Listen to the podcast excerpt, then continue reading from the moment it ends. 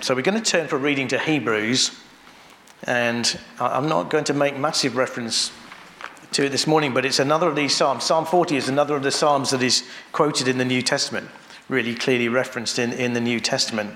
Um, so I'm going to read from Hebrews chapter 10, and uh, hope you can sort of get hold of this, uh, of the argument here. I'm not going to uh, spend time spelling it out in detail. So we're in the middle, really, of Hebrews, which is one big argument about how Jesus is better than the law of Moses. Um, the law is only a shadow of the good things that are coming, not the realities themselves. For this reason, it can never, by the same sacrifices repeated endlessly year after year, make perfect those who draw near to worship. Otherwise, they, would not have stopped being off- would they not have stopped being offered? For the worshippers would have been cleansed once for all and would no longer have felt guilty for their sins. But those sacrifices are an annual reminder of sins. It is impossible for the blood of bulls and goats to take away sins. Therefore, when Christ came into the world, he said, Sacrifice and offering you did not desire, but a body you prepared for me. With burnt offerings and sin offerings you are not pleased. And then I said, Here I am, it is written about me in the scroll, I have come to do your will, my God. First, he said, Sacrifices and offerings, burnt offerings and sin offerings you did not desire, though, nor were you pleased with them, though they were offered in accordance with the law. And then he said, Here I am, I've come to do your will. He set aside the first, that's the sacrifices, to establish the second, that is, Jesus doing the will of God for us. And by that will, we have been made holy through the sacrifice of the body of Jesus Christ once for all. Hallelujah. Let's pray for a moment and let's just ask God to be with us to bless. Father God, we know that you are here.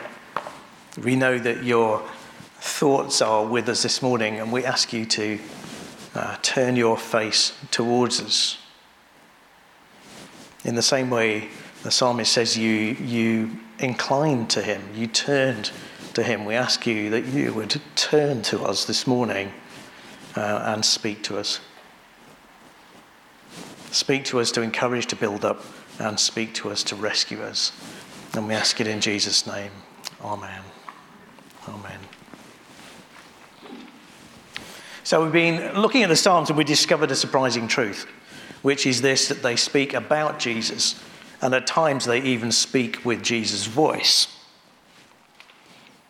And to try and simplify why that is, what we've been learning, it, the reason is this David is the Messiah of his time. He is God's chosen king, he is God's anointed one, he is God's son. And so, as David writes poetically about his own experiences, from his own experiences, he writes prophetically of God's ultimate Messiah, God's only begotten Son, Jesus Christ. And David knew this. I was interested. I'd been reading um, through 1 2 Samuel, 1 and 2 Kings. J- David realized that the Lord had uh, said towards the end of his life, but I couldn't dig the reference out, that he knew that God had given him a gift of prophecy and that he'd been speaking prophetically. So these two things are, are, are what we're aiming at. We're aiming at seeing how the poems of David the Messiah speak of Jesus our Messiah. And also, as we read it, then we're trying to get it, we're trying to understand it, and that's why we approach them in this way. And then we're trying to feel it, we're trying to allow uh, the passion in the psalm to direct our affections and, and our passions. And we're allowing the psalms, the emotions expressed in the psalms, to stir our emotions. So the Bible's not simply about information exchange. It's not about you just getting information this morning. It's about you've been excited about something. Um, and the Psalms are a great place to feel the excitement um, of God, the excitement about God. And then, we, of course, we want to do it. We want to practice what we're singing about. And we also want to practice by going away and using the Psalms and singing them and learning from them. And today we're in another psalm that's uh, explicitly applied to Jesus in the New Testament. There it was um, in Hebrews 10. And we're going to take this approach, though we're going to do it, I'm uh, going to try and do it more briefly so we can come to, uh, the, come to the communion table and we can respond um, in song. Um, and uh, I read um, Anne lent me Treasury of David by Spurgeon. And Spurgeon said, and I wrote this down, he said about his, on, about his commentary on this, he said, Let the sun shine even though it conceals the stars. By which he means, um, I'm going to give you the main points even if I'm not going to give you the details. And I thought that was pretty cheeky. I thought even coming from Spurgeon, that's pretty cheeky. He says, I'm going to give you the highlights and I'm going to, but I won't go, I won't give you the details. But we're going to be a little bit like this this morning. We'll let, let the sun shine, even though we don't get into the, the minute details of all the different bits of the psalm. But let's see what David the Messiah says. So get your sheets out or your Bibles open. Um, if you've got the sheets, then it'll, it'll break more in, easily into verses. Uh, sorry, I realised afterwards I should have uh, put it in a slightly larger typeface, but there we go. Verse 1 uh, What does David the Messiah say? He says, I waited patiently for the Lord. We don't know the circumstances um, of this psalm, but we do know that David has given it to the director of music. So it's to be used, it's not just David's personal recounting, it's to be there, it's given to, it's been given to Lee um, you know, to, to use it every week, you know, or the Lee equivalent uh, of the Old Testament, to, you know, to be used in worship week by week. And he says this, he says, I waited patiently for the Lord. He turned to me. Isn't that a lovely thought? It's kind of like God goes like this. He, he turned to me and, um, and he heard my cry. He lifted me um, out of the slimy pit, out of the mud and, and mire and I think this idea of the, of, of the slimy pit is, is particularly about death. I think it's a picture of the, of the grave. Um, the combination of the words suggests that it's um, a picture of the grave. David, David said, You rescued me um, from death. He says, You put my feet on, on, a rock and gave me a firm place to stand. So I'm not in that kind of slippery pit where. Uh, I, I think the other thing about the pit is it's just something you can't get out of on your own. David was in this situation where he knew he could not rescue himself. And he says uh, the Lord gave him a, a, firm place to stand, or rather, he gave him firm steps, gave him the ability to walk. He put a new song um, in my mouth, a hymn of praise to our God. Many will see and fear and put their trust in him. So the Lord has rescued David from something we don't know what, um, but it was something that was going to take, potentially take his life. It might have been an illness. And he's given him new strength. He's, he's set him on a rock um, and he's given him a, a, new song. And it's not new necessarily because it's got new words, but it's a song sung from a new experience um, of the Lord. And many will see and fear and put their trust in him. And I think this is a microcosm of salvation. This is what it means to be um, saved by God uh, in a handful of little verses. And I think that's why people love the, the beginning of this psalm so much. And I think the verse then, verse 2, verse 3, verse 4, I think they expound on um, what it means to be saved. And essentially, they expand on verse 1. Um, so, verse 2 Blessed is the one who, who trusts in the Lord, who doesn't look to the proud, who doesn't turn aside um, to false gods. So he's expanding on the objects of trust. It has to be God, and it has to be, if it's God that you're trusting, then you have to turn aside um, from false gods. You have to turn aside from trusting wrong things. We'll talk more about that later on. Many, my, uh, my, Lord my God, are the wonders you have done.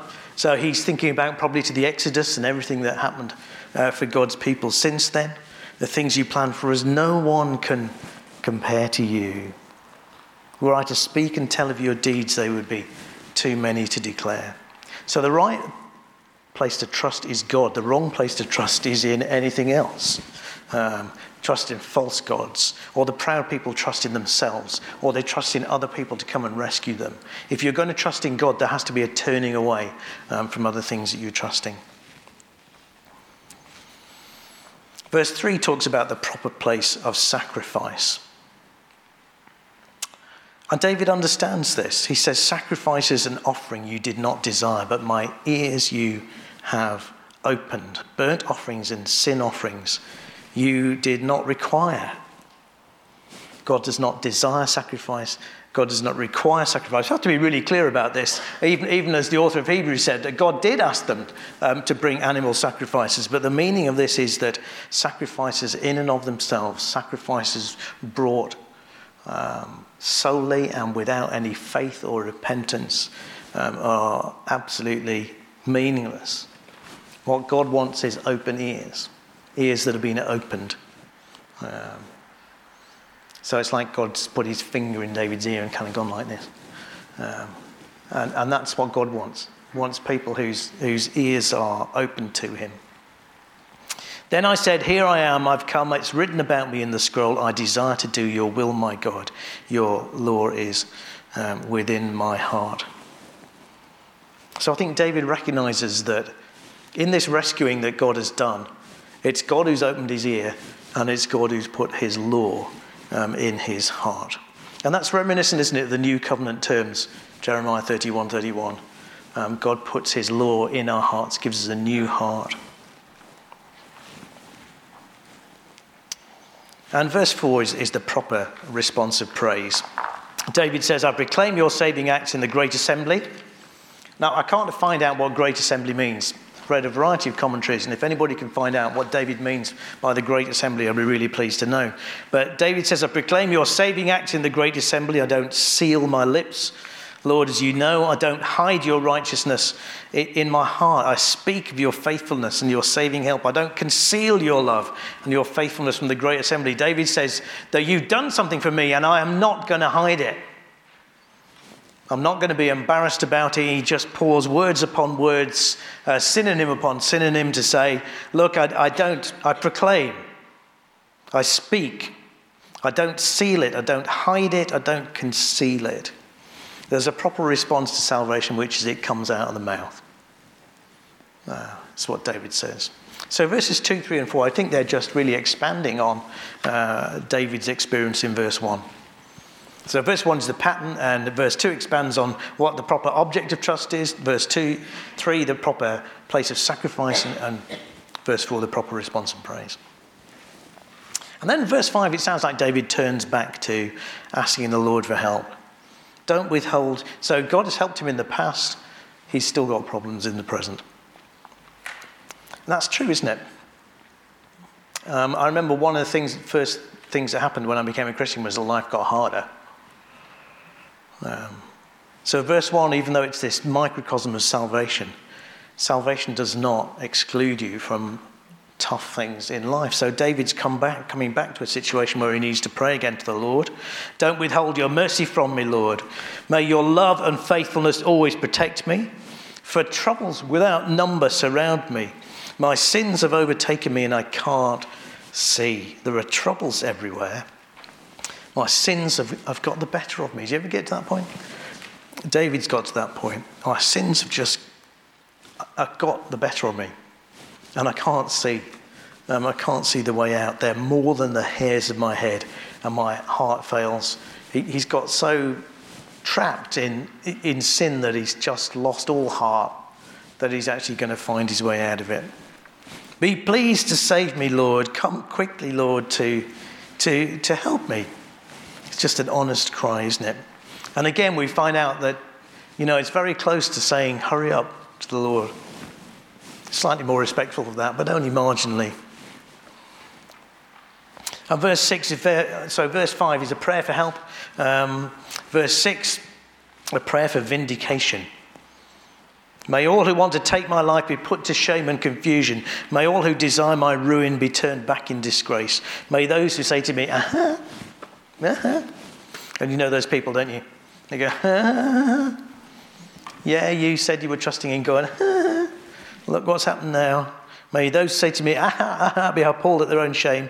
But may all those who seek you rejoice and be glad in you. May those who long for your saving help always say, The Lord is great. So David prays for those who are against him. And do you know what he prays for? He prays for their shame. He doesn't actually pray for their destruction. I think he prays, in a sense, for their realization. Um, May they be appalled at their own shame. Uh, shame at what they've done is a, is kind of starting point of repentance. It isn't repentance, but it could be. Um, so, David, interestingly, in this psalm anyway, doesn't pray for their destruction. He prays that they'll be shamed, and that's perhaps the starting point of repentance. And he prays for all those who seek God that they'll, be, they'll rejoice, and that even in the midst of their intercession, they will say, That Lord is great. The Lord is great. And then he ends with, As for me, I'm poor and needy. May the Lord think of me. May the Lord think of me. That's a lovely thought. The Lord is thinking about you. You are my help and deliverer. You are my God. Um, do not delay. How does Jesus, how does Jesus speak in this psalm? Well, verse 1 if you imagine Jesus speaking this psalm, when and where would Jesus speak this? So we've got this pattern of salvation. I, I waited patiently for the Lord. Um, he turned to me and heard my cry. He lifted me out of the slimy pit, out of the mud and mire. When would Jesus say that?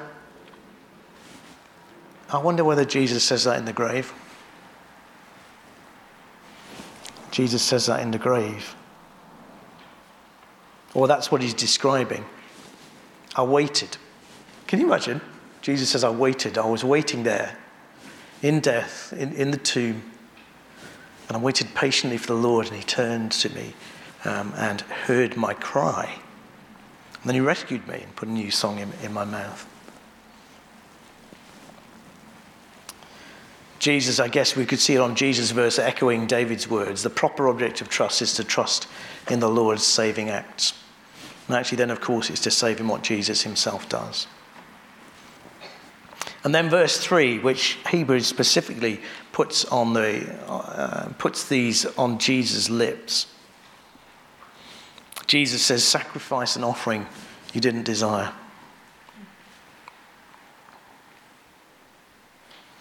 But my ears you have, you have opened. Or actually, the, as it's translated in Hebrews 10, but a body you prepared for me. You'll have to come and ask me how those two translations arise. We can't go into this morning.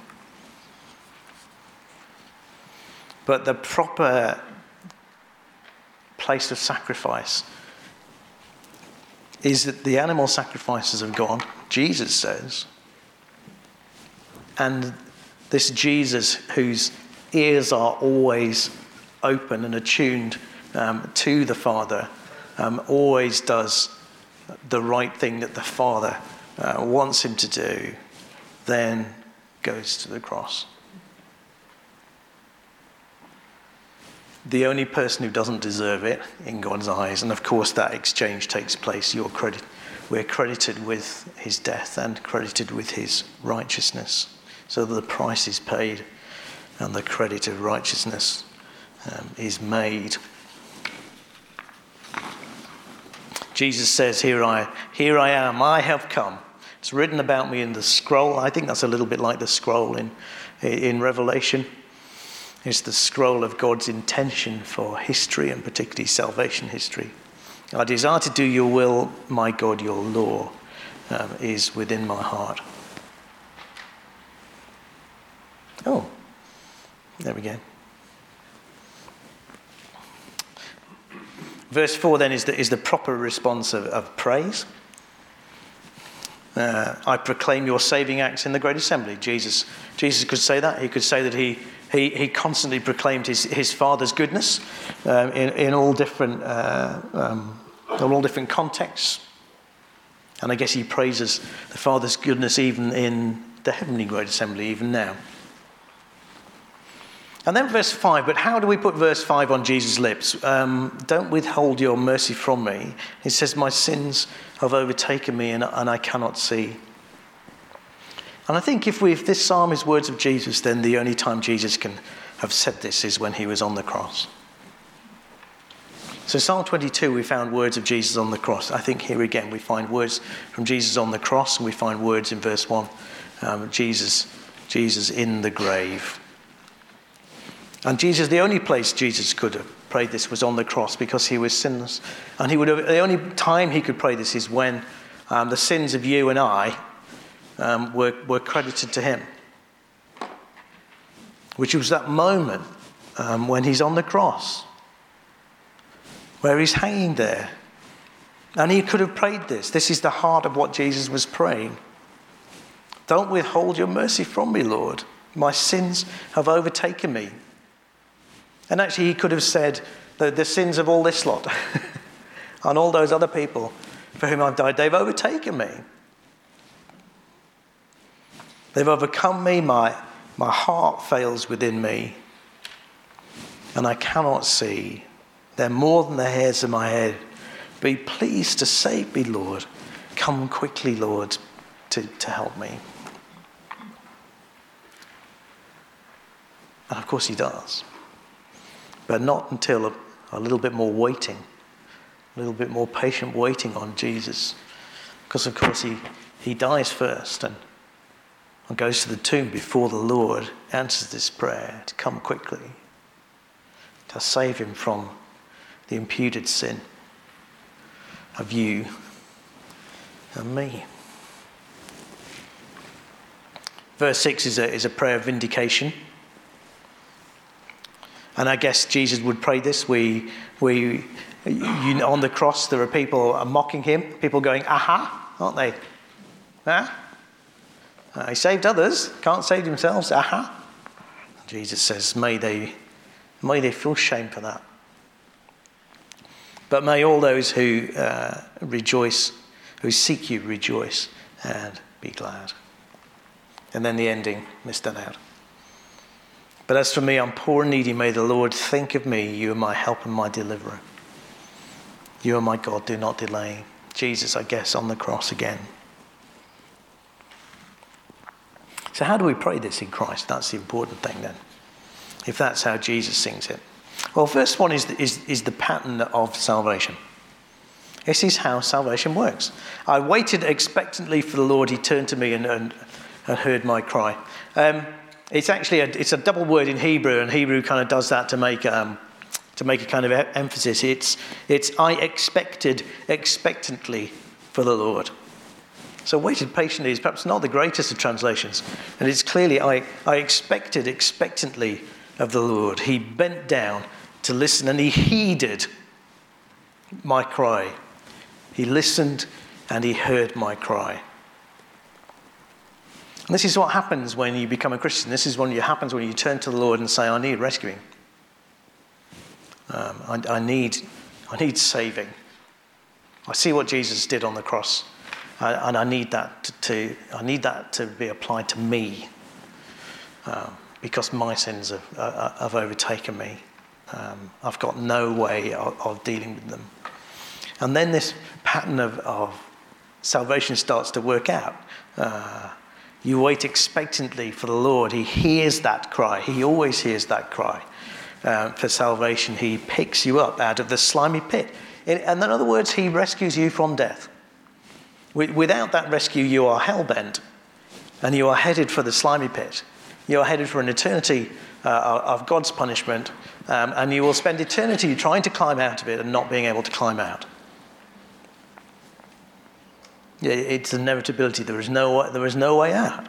That, that is the slimy pit. Um, and there is no foothold. And actually, what you will find is that you may try and work your own way out of that think, well, actually, I can be good enough. I can get this, I've got life sorted. I can go my own way. But actually, you will find yourself inevitably sliding there until you um, cry out to the Lord. It is inevitably slippy without God. But when you cry out to the Lord for salvation the first time, but then any of those times afterwards where you ask the Lord to rescue you from a situation, um, He lifts you out and He puts your feet on a rock. Actually, what He does is He puts you in the rock that is in Christ. He sets you in Christ. That is a safe and secure place. And He gives you firm and sure steps. He makes your path straight. Without that, you're, you're set on a life of slippy steps um, that go in directions you don't necessarily want them to go. With Christ, you know where it's going, and God will give you a straight path and, and firm steps. And He puts a song in your mouth. Everybody who becomes a Christian has their conversation changed. So not everybody is an evangelist, but everyone's mouth will be changed who becomes a Christian. You will become a worshiper. You will become somebody who praises Christ. And there will be a change in your everyday conversation that will be outwardly noticeable, that will enable people to see, see God in you and to trust God through you. That's the plan. A little bit more on that in the moment. Uh, but of course, that's the way salvation happens day by day. That's the way you become a Christian, but that's the way the Christian life progresses. Every time you need a rescue, uh, it, it, works like this. That's the little pattern. That's the, that's the great joy of verses 1 to 3 of Psalm 40. You should now kind of underline it or tick it in your Bible or something or highlight it because they're, they're great little verses. Then the proper object of trust is the Lord. And you have to turn aside from false gods. Now, I got somewhere in my head along my preparation that it said idols, and it doesn't say idols, it says false gods, but they're largely um, the, the, the same thing. A false god is anything then that you trust um, to give you those things that God should give you. So when you want peace, or when you want significance, um, or when you want confidence, or when you want status, um, and you turn to something other than God, it's a false God. It's an idol. And the false gods are, in our materialistic society, they are generally, I would say, substances, shopping, sex, and situations. Um, substances can be anything. Chocolate has got me in its grip part of the time, and Jesus says you shouldn't be mastered by anything. Um, but it could be something, it could be anything else. It could just be food, it could be alcohol, couldn't it? It could be uh, cannabis or cocaine. Shopping, love our possessions. I'm, I'm, I'm, I'm repeatedly shocked um, at how much of a consumer I am.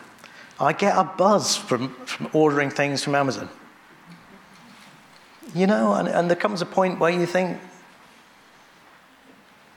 that's not entirely appropriate. So when any of these situations, when any of these things are out of proportion or out of context or out of control, then they become a, a, a false god. I get a little sense of, I, have got enough money and I can just order this today. And it'll come tomorrow. What a great sense of power. You know, and actually there comes a point where you think, well, that's not appropriate getting a buzz out of something that isn't God. You've got to be careful. All these things start small. They all start small. Substances, whatever it might be, shopping, it might be you just love the stuff. So easy to do. Or sex. Like I say, if it's out of proportion or it's out of context or it's out of control, and the proper context um, for sex is that it is um, with your partner in real life in the context of heterosexual marriage. In other words, it's not imagined, uh, it's not on your own. You know the business. Um, the proper context is uh, with your partner in, in heterosexual marriage. Or situations, and by that, I haven't put that on there, by that I mean standing. You know, you, it might be you, your role in something gives you a great sense of significance.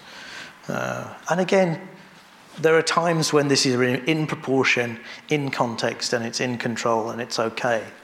And there are times when it's out of proportion, out of context, out of control. But as I say, it starts small. And the extent to which you indulge in those things is the extent to which you, you don't make God the object of your trust. And that's what the psalm says to us. Blessed is the one who trusts in the Lord. And blessed doesn't mean, oh, that, you know, happy feelings. It means God does good things for you. God makes life work out for you. Blessed is the one who trusts in the Lord, doesn't look to the proud, doesn't turn aside to idols. Verse 3 is about the proper sacrifice, isn't it? And the only sacrifice um, for sin, it's impossible full of blood of bulls and goats take away sin. There is only one thing that takes away sin. I know we say this repeatedly and often. There's only one thing in time and space and history and the universe that will deal with sin, and, and that is the death of Jesus Christ on the cross. It's the only thing. Don't appeal to, to anything else. But what a wonderful thing is that it does deal with sin. And then you can be a living sacrifice, Paul says, and you be a living sacrifice by keeping in step with the Spirit. One of the great things about becoming a Christian is that God puts His law in your heart. He makes it possible for you to keep the law in ways that you hadn't managed before, that were beyond you. And that keeping in step with the Spirit, what the Spirit does, I think, is He reignites and He reinforces your conscience. Yeah, he, it's like having a super conscience, the Holy Spirit working within you. And, and I wanted to say that what He does is He makes your conscience more tender but I think what he does also is, in some ways, he makes your conscience more firm. He makes, he makes you more clear what you can do and what your freedoms are in Christ, but he also makes your conscience more tender. Like I say, those little things like shopping, and you kind of think, oh, if I'm not careful, that becomes a way uh, of getting fulfillment of life that's not appropriate.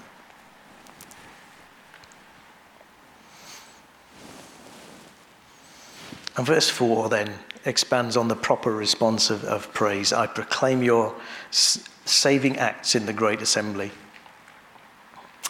If you're right with God, it will overflow. Salvation overflows into words out of the mouth. And if it doesn't do that, then something has gone wrong.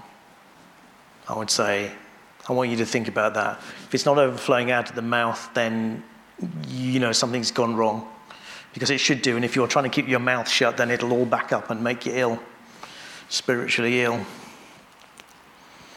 It's designed to overflow. It's supposed to overflow. Uh, it'll come out of your mouth. And it's supposed to overflow in praise, and it's supposed to overflow in conversation um, and what you say to other people. So, salvation, if you're right with God, it's a good enough thing that it will come out of your mouth and it should come out of your mouth on a Sunday and it should come out of your mouth on a Monday to a Saturday. So don't come in here on a Sunday and sing about the Lord if it's not coming out of your mouth on Monday to Saturday. Because you're being double minded and you're being dishonest before the Lord.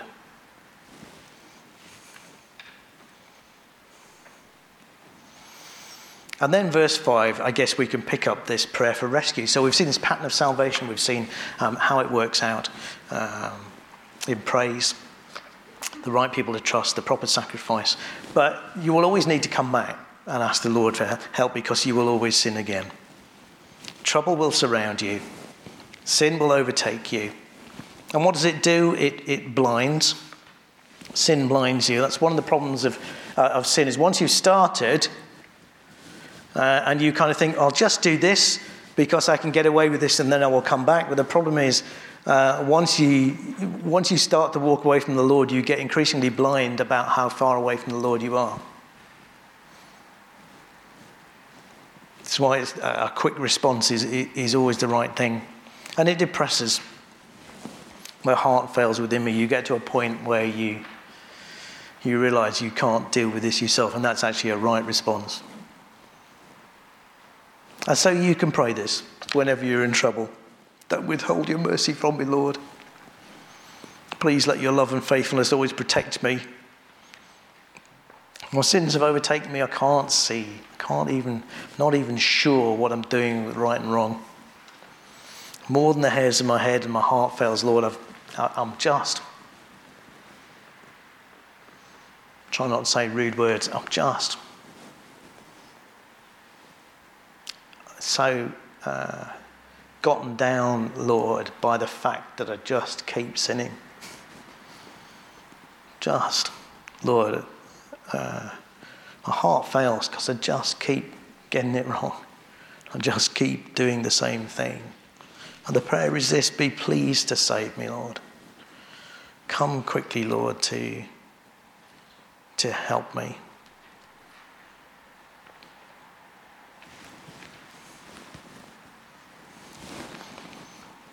And verse 6 we said was a prayer for vindication. There are people who uh, around you who will mock you. Well, pray for them. Maybe you would pray for their shame rather than their destruction. I don't think uh, we can quite stand in the, in the place of Christ and, and pray for their destruction. Though obviously, if, they, if, if people carry on being, turning, making their heart hard against the Lord, the right thing is that the Lord punishes them. But we can pray for their shame, and the shame being the first step of them turning and coming to Christ. And we can pray that the Lord keeps us confident in the, in the midst of intercession. Lord, we, we're going to rejoice and be glad in you, even though we're in fresh trouble. And we're longing for your saving help, but we're going to say, the Lord is great all the same in the midst of it.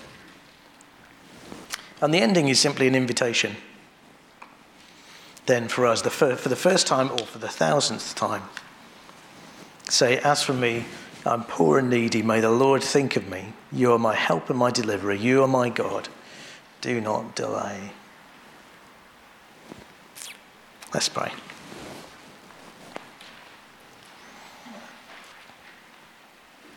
Father God, we thank you for this salvation, which is that we cry and you turn. We cry and you lift us. You put us in Christ. You make our path straight. You put songs in our, in our, in our mouths. And you make us a witness to those around us. This is salvation. This is Christianity. We thank you for it. We thank you. We've taken this, taken hold of this, and you've done this for us. Oh Lord, today we need rescuing again from all kinds of different things. So often we need rescuing from our own sin. Just failed you again in the week, and we ask you this morning, Lord, as we come to your table now, um, to rescue us again. In Jesus' name, amen.